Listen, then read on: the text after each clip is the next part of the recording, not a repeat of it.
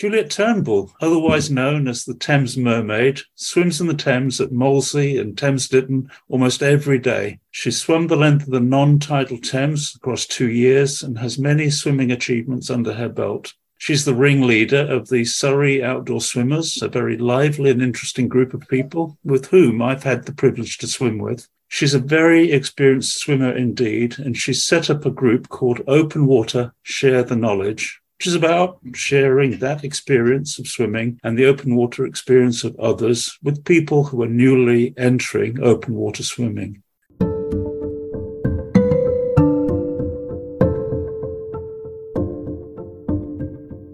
Juliet Turnbull, welcome to Swimming Pod. Hi, Stanley. Thank you for having me. Great to talk to you again. Juliet, can you say something about your connection to the Thames, especially in and around Hampton Court and Thames Ditton as we come into London? Of course. Well, I've lived on the river for about 20 years now. I started off running a few riverside pubs and then I met my other half who just so happened to live on a boat. And then I thought, oh, that looks like a good idea. I'm going to hop on that. So uh, I moved on board, soon realized the narrow boat wasn't big enough. And then we bought a Dutch barge and renovated that. And here we are. It took about eight years to renovate. And now I'm sitting here in the glory of it and loving every minute. So you recently started Open Water share the knowledge. So, what are the aims and how did it come about? Yeah, well, unfortunately, over the summer, we've had an increased number in open water related deaths a few of them have been in my local swimming stretch of river. It kind of it really got to me and I just felt like I had to do something basically. Within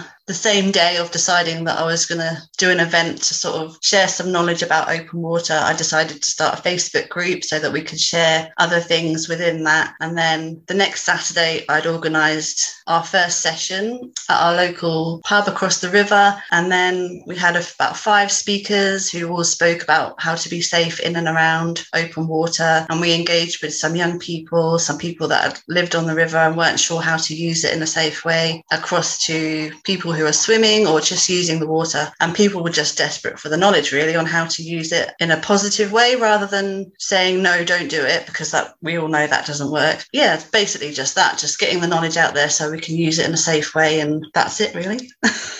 can I follow up uh, with a question, which is what kinds of issues came up uh, at that meeting? The biggest one was how do you know if it's safe to swim, which is a huge question. As you well know, open water changes on an hourly basis, on like minute basis. So it does take a lot of local knowledge to understand it. And joining up with groups in your area is a massive thing that you can do. There's loads of different open water groups, not just for swimming, but for paddleboarding, um, yachting, all sorts of things. So that was a big one. Not a question you can really answer in one one um, answer. So I would suggest finding your local group and then finding the answer to that group within that group. Um, and the other ones were things like what kit would you need to take if you're going to start doing open water, which is also very specific on what, what, what kind of thing you want to do.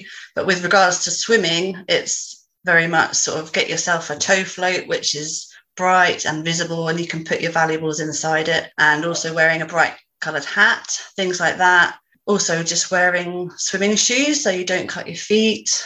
It also minimizes the panic factor if your feet touch something that's under the water that you can't see. And i think that's one thing that really contributes to drownings is the unknown factor. So if you're aware of all these things before you go in you're less likely to panic and less likely to drown. But yeah one of the biggest things that I've noticed from all of the drownings is that a lot of people don't know how to swim before they enter, which is pretty scary thought, really. Why would you enter open water if you don't know how to swim? But people do. And that's when they come unstuck, unfortunately. We've had a really warm summer here in the UK, and that recent tragedy, that person drowning in the Thames close by Hampton Court. Now, I can only imagine that it must have been like it's a great day. I just really need to get in the water. I need to cool down, and all common sense disappears. What would you do? How can you make open water share the knowledge, get out there in a way that people who don't know about swimming and all of those particular risks might pay attention. And well, that's the key to the group, really, is to share the knowledge as wide and in as many ways as possible. I've started doing TikTok videos and Instagram videos on on short ones on different things that you might not know about swimming in open water. For example, I went I swam up to Hampton Court Bridge and I know because I've swum there a lot that you can stand up under the bridge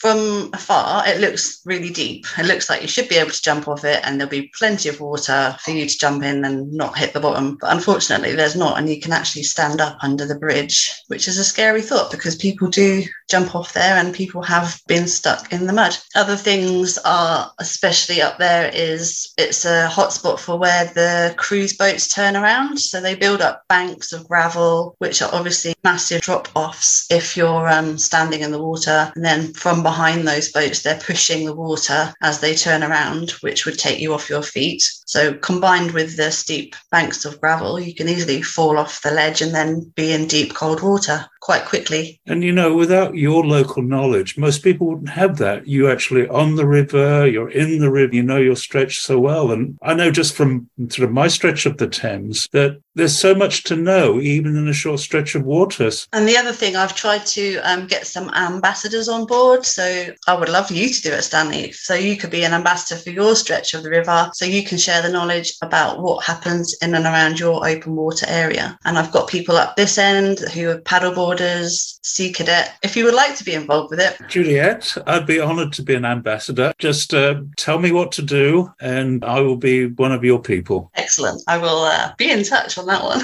Excellent. So, can you tell me if there are any best practice for open water swimming happening in the UK and in elsewhere that you know of? Well, it's a worldwide thing, which is the wonderful thing about it. Almost anywhere you go in the world, you'll probably find someone that you'll be able to swim with. Open water swimmers are generally very friendly, slightly bonkers, which helps and very sort of welcoming as well. If you're going to swim somewhere new, I mean, what I do is I go onto the Outdoor Swimming Society and I post on there, I'm going to this area. Are there any good swim spots or swim groups that I can join? Is there anything I need to know? That sort of thing. But yeah, local knowledge, local knowledge is really the key You've had some intentions of approaching the Royal Life Saving Society in the UK. Do you have some hopes and aspirations with them, or is it too early to say? Well, for my first um, Share the Knowledge session, which was in the summer holidays. I did reach out to them, but obviously, because it was such short notice, they couldn't come along because they were already booked up for that Saturday. We've been in touch and we're hoping to do more things with it. And our ambassadors are also organising things in their areas and reaching out to authorities in their areas so that we can share the knowledge in as much ways as we can. And even if it just saves one life, then it's worth it, isn't it? Oh, absolutely. How do you see water safety for open water swimmers developing into the future? Well, I think it's actually taken a turn. I mean, unfortunately, it does take um, a fatality to make things happen. That seems to be what gets people moving. And we've seen um, informative signs going up along the riverbanks rather than telling people not to swim here it gives you helpful hints on how to do it in a safe way because that's much more productive. The police are getting much more involved, RNLI, the Royal Life Saving Society are very much involved. But I think it takes all of us to join the dots together and work together to improve things rather than separately. And I think that's the way it's going now. Juliet Turnbull, it's always a great pleasure talking with you. And this summer's events have shaken everybody. And it's really incredible to see you taking these steps to improve things for everybody. You're such a good person, Juliet. It's a pleasure and honor to have you on Swimming Blog. Thank you so much. Thank you so much, Stanley. Always a pleasure. Swim with you soon. Absolutely. You take care now. Take care. Bye. Bye.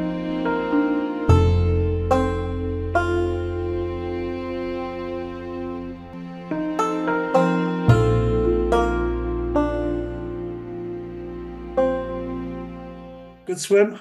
Yes, very good swim. I loved your pictures of swimming in the rain. That was so good. Oh, it was unbelievable how um, heavy it was raining. It was just like the water was boiling. I love it when it's like that. Yeah, we were kind of hoping for the same today, but it was more sort of light rain today. yeah, yeah, steady drizzle, but it's good to have. Yeah, definitely.